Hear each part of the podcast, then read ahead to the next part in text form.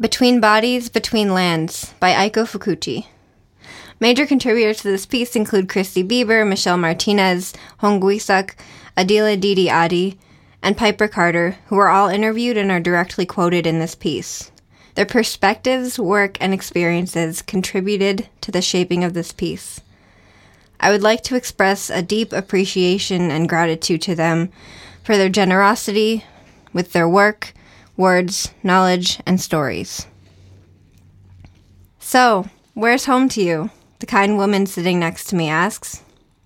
We've been making small talk for the past 10 minutes, sitting next to each other in a small lobby at the mechanics with stale coffee and creaking chairs, waiting to get our cars fixed. I'm thinking about what it means to continue pouring paychecks into a machine that helps me function and keeps me safe while heating the earth and poisoning its lungs. Where's home? she asks again.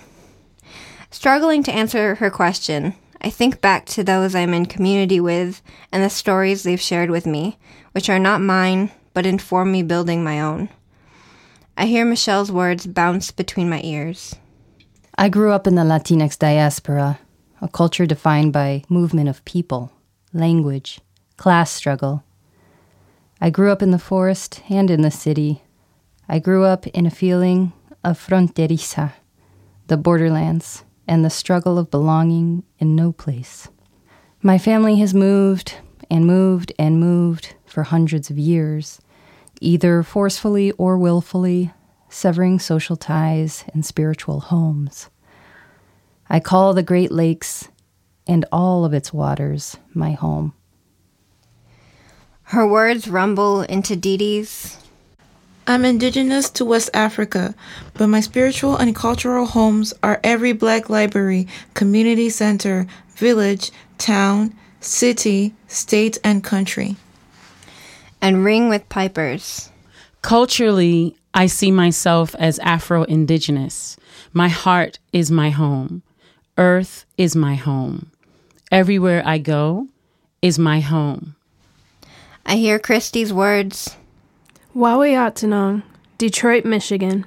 I'm Anishinaabe, and my people are originally from Bawating, or Sault Ste. Marie, Michigan, and Genaabaajing, Serpent River First Nation, in Ontario.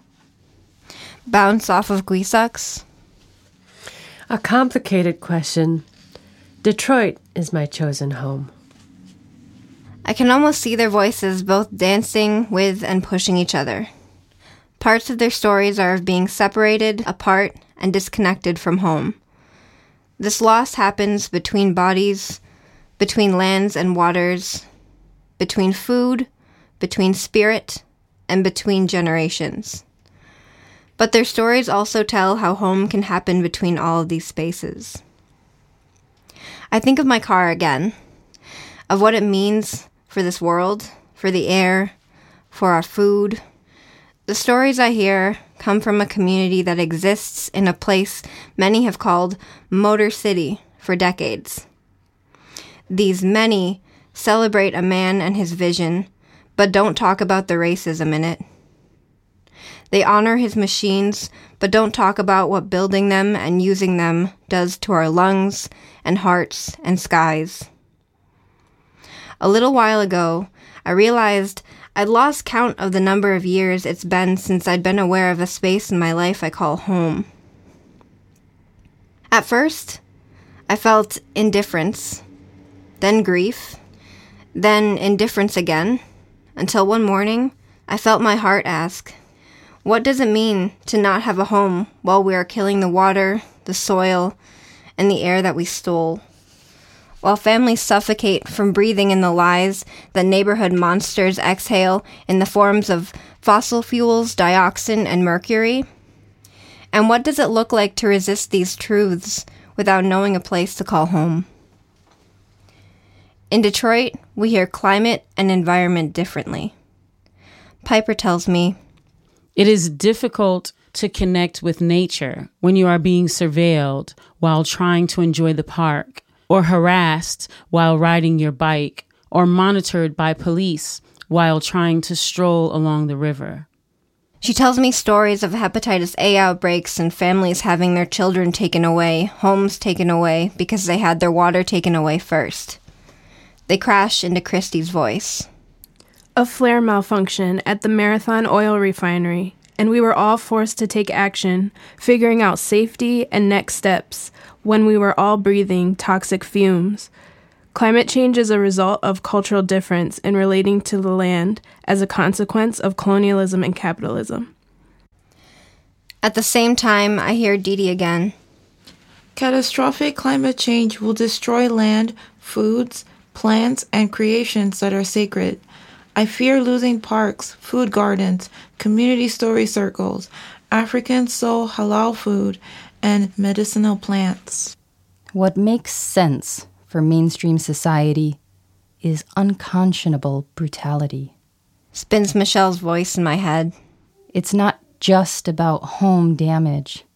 It's not just that our plants and crops will be damaged and that either of these things will be quantified as economic damage to correlate our lives' most basic worth. It is about our collective trauma of witnessing another possibility of home collapse and collapse again and collapse as they have before, but with the sense that this time it is collapse in perpetuity, the collapse of life on earth, and that there will be less and less possibility of survivance precipitously for each coming generation. Miss, your car's all set. The mechanic walks into the room, wiping oil on the dirty rag hanging from his belt loop.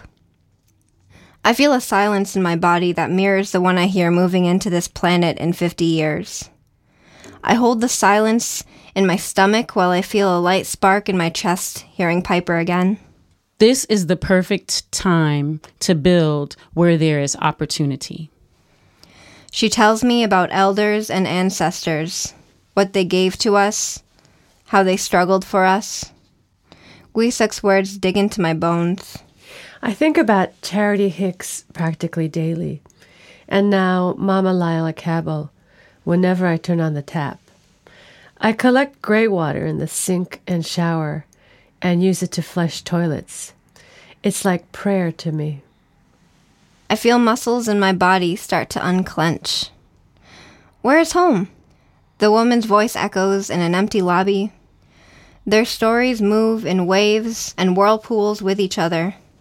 I feel them dance into my chest and take root while swimming out of my pores, running down my limbs, moving slow like sap from trees and dripping into soil to be pushed out into water that carries us, moves us, creates us, sustains us.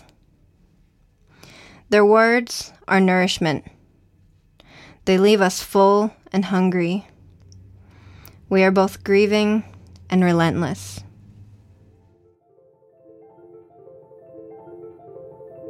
Aiko Fukuchi is a writer and organizer living in Detroit, Michigan.